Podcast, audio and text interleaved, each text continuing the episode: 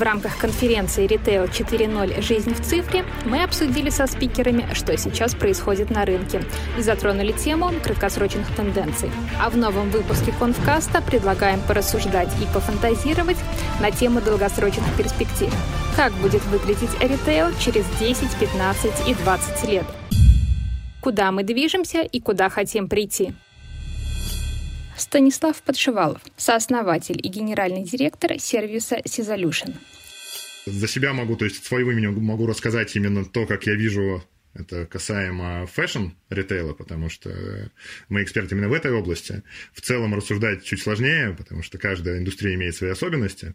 Вот. Если говорить про фэшн, то на самом деле здесь э, очень сложно делать прогнозы, потому что индустрия сама по себе всегда очень консервативная, и любые изменения, в принципе, входят очень долго. В чем идея? Идея в том, что на самом деле стартапов и компаний, которые пытались решить задачу визуализации, их достаточно много уже было, и там, это было там, условно, 10 лет назад. И тогда, я думаю, 10 лет назад они тоже рассуждали про будущее э, ритейла. Вот. Но, к сожалению, ничего не прижилось, ничего не помогло, потому что они пытались сделать сразу мощный качественный скачок. То есть они такие, оп, давайте, пошли интернет-продажи, давайте попробуем в интернете ну, вот, решить задачу визуализации. Но так быстро данная индустрия принять изменения не может. Но тут, как бы, опять же, момент по поводу консервативности, а второй момент, то, что технологии на тот момент не позволяли этого сделать. На мой взгляд, кардинального, ну, то есть кардинального изменения, то есть чего-то того, того что мы сейчас уже не трогали, э, не видели, его не произойдет. При этом поменяется все. Это очень сложно для восприятия, но так оно и будет, потому что я это озвучил на самой конференции. На самом деле очень интересный момент наблюдается по поводу трансфера технологий. То, что изначально технологии, э, которые создавались для того, чтобы как-то улучшить жизнь покупателя в интернете, в итоге применяются сейчас в офлайне. И одновременно движителем, а, ну, получается, технологии для онлайна является вот этот пользовательский опыт в офлайне. То есть идет прямое, ну, как бы получается, прямое замещение, то есть часть технологий из офлайна переходит там в онлайн, и напрямую технологии из онлайна переходят в офлайн.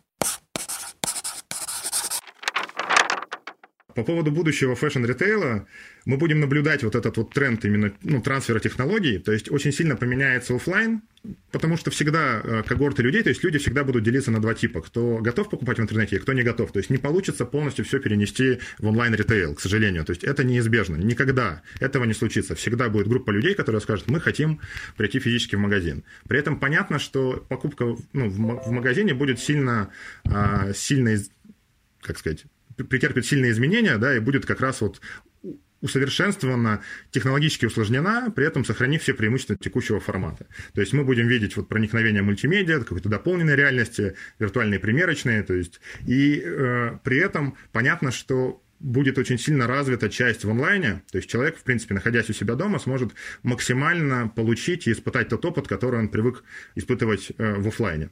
И здесь это будет плавно происходить, и, ну, честно говоря, э, мне кажется, если говорить про горизонты планирования, то это просто будет плавное внедрение более совершенных и сложных технологий, то есть э, ничего более здесь, ну, как бы спрогнозировать нельзя. То есть сейчас вот, ну, доступны какие-то базовые инструменты. Дальше они вот, там через 5 лет из серии повсеместно будет, например, визуализация там, и дополненная реальность, когда можно будет там посмотреть, вот говорю, там дома на компьютере, как ты выглядишь, э, в каком-нибудь, проходя мимо витрины, увидеть себя там в платье, потому что тоже идет много разговоров, например, про рекламу, когда ты идешь по торговому центру, и реклама таргетирована на тебя. Ну и как бы, в принципе, технологии позволят сделать так, что, проходя мимо витрины, ты видишь не манекен, там, а видишь а, себя, там, опять же, в этой одежде. Это, видите, это, опять же, пример офлайна, то есть технология, которая вроде как для онлайна, но в итоге она будет в офлайне. Мы все будем это наблюдать, и просто это будет в нашу жизнь входить, люди будут э, этим активнее пользоваться, как следствие мы приходим к тому, что они почувствуют в этом ценность, они будут активнее делиться данными. Это все история про бигдату.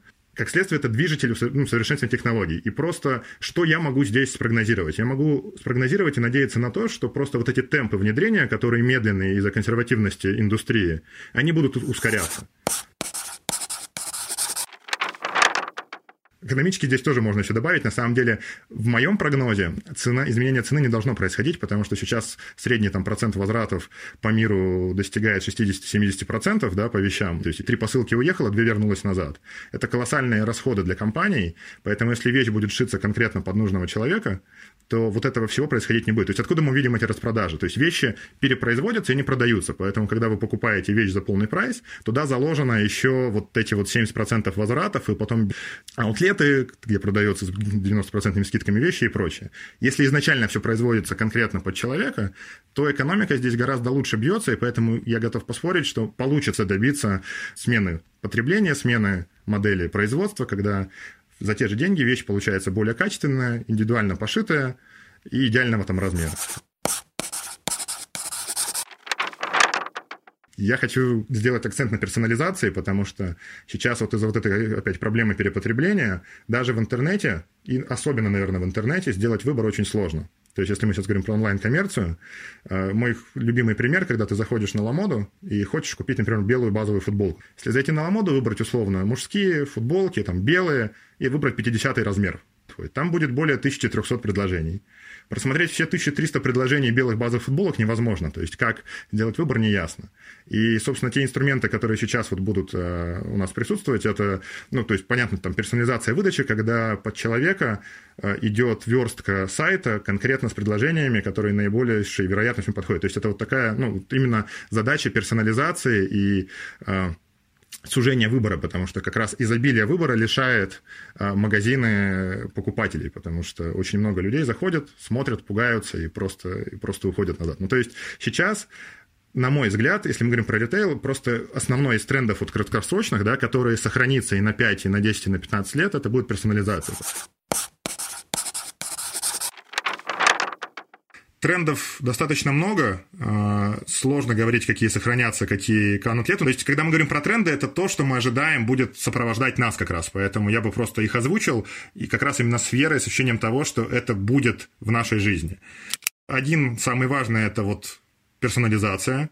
То есть это помощь покупателю, то есть таргетирование ассортимента под него. Это там один элемент, второй элемент персонализации это как раз и визуальная составляющая, когда показываем человеку, как в итоге он будет выглядеть в той или иной вещи. То есть это то, что меняет немножечко онлайн опыт покупки и позволяет покупателю лучше справиться с многообразием, опять же, и решает задачи неопределенности, неизвестности в выборе. То есть это один тренд, который наблюдается и который будет активно развиваться. Второй тренд – это вот это разумное потребление, то есть сейчас очень много речи про экологичность. Дальше сюда же можно э, и нужно отнести как такой долгосрочный горизонт планирования. Это, это on-demand производство, а перед этим предварительный этап – это э, ну, как бы, получается оптимизация складских запасов и логистики тоже. То есть когда вещь производится в нужном объеме, правильно сортируется по регионам, Третий тренд, это больше, наверное, технологический, это э, все, что связано с, там, с 3D и с дополненной реальностью. Как я говорил, э, э, никогда не будет такого, что все туда погрузятся, но все равно распространение имеет место быть, и этот тренд, он, безусловно, сохранится. То есть проникновение цифровых технологий будет идти в ширину, все больше и больше людей будут этим пользоваться, а люди, которые э, более прогрессивные и хотят как бы, большую часть своей жизни заменить на цифровую, они смогут это сделать, потому что технологии позволят этому быть. Это рост уже получается в глубину. Если мы применим к фэшн, это как раз будут всякие онлайн-модные там, показы и прочее, когда не нужно физически всем куда-то собираться, ехать, потому что, опять же, это же сложная гигантская логистика, когда все собираются в одном месте и смотрят показ. Зачем, если все можно сделать в онлайне?